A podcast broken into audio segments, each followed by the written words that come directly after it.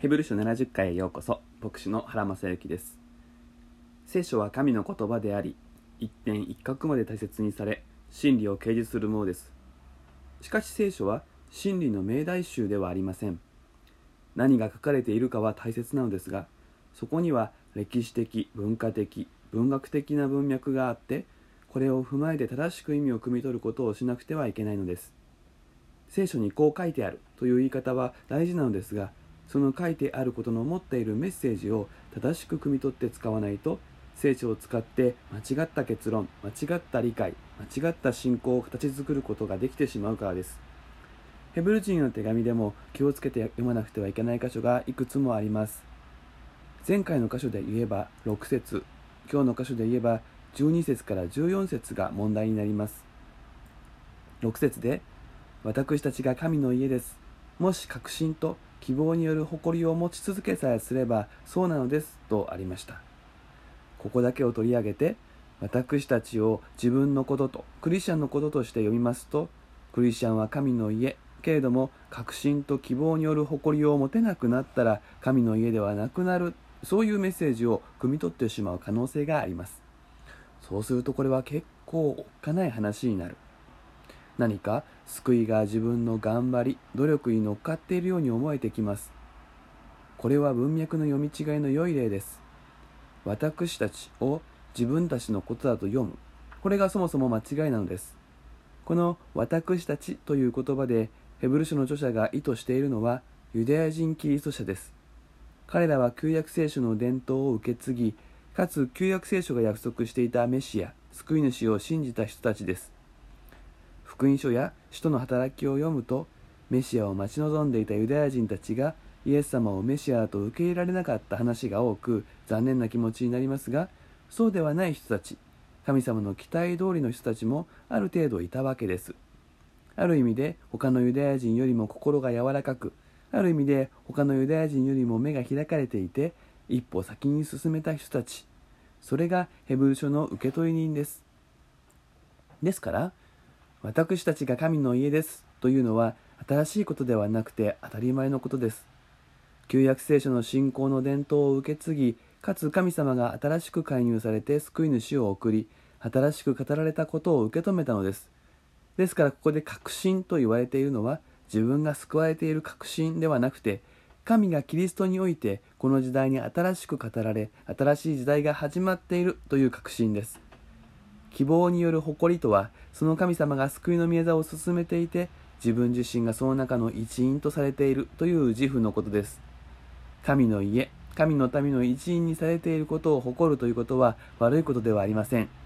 それはそうではない人を見下すとか排他的になることとは違います。神の家神の民は神の救いの御業のために奉仕する手足なのですからその立場は誇らしいことです。自分を誇るのではなく主にあって与えられた恵みとしての立場を誇るのです。そしてそれはイエス様が来られる前から本物の神の民なら持っていたものです。だから持ち続けるという表現なのです。けれどもそんな祝福されているはずのユダヤ人キリスト者の中に揺らぎが起こっていました。元のユダヤ人の生活に戻ろう。それでも大丈夫だという揺らぎです。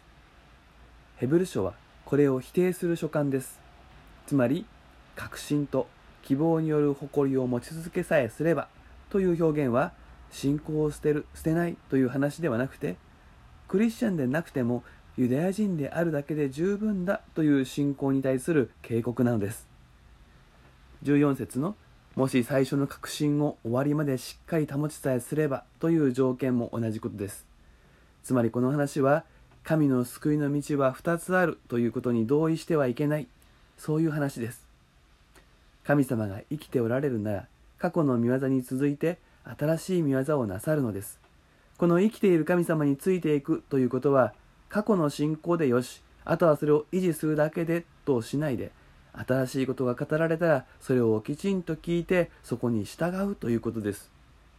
だから後戻りはできないし後戻りしても大丈夫という教えは偽りなのです。それはキリストを否定し巫女によって語られたことに対して心をかたくなにすることです。それは生ける神と共に歩むことではありません。生ける神から離れることになるのです。ヘブル書の著者はこのことを説明するために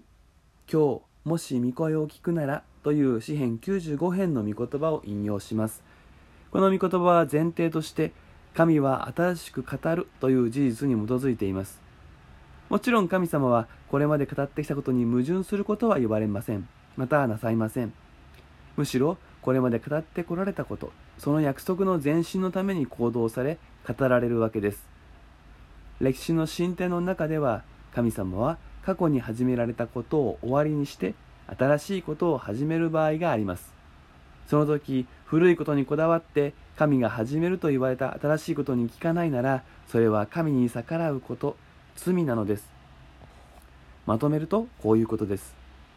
イエス様をキリストだと認めないユダヤ人が旧約聖書の伝統を守って神様を礼拝することと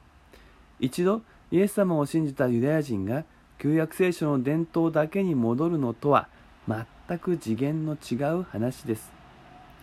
前者の人たちのことを神様は忍耐強く待つでしょう。けれども後者は大問題であり大きな裏切りでありもはや救われないと言われても仕方がありません。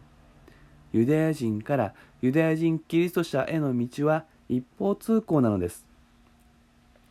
これがこの箇所について文脈を踏まえて出てくるメッセージです。ですから私たちは確信を持ち続けられなかったらどうしようと不安になる必要はありません。私たちはそもそもユダヤ人ではないので戻っても大丈夫だと惑わされるようなものを持っていないのです。もしあるとすればイエス様を信じなくても大丈夫という信仰を受け入れることです。これが真理でないことは言うまでもないことです。けれども神様が生きておられて日々新しく語られるということは歴史も文化も超えて普遍的な真理です。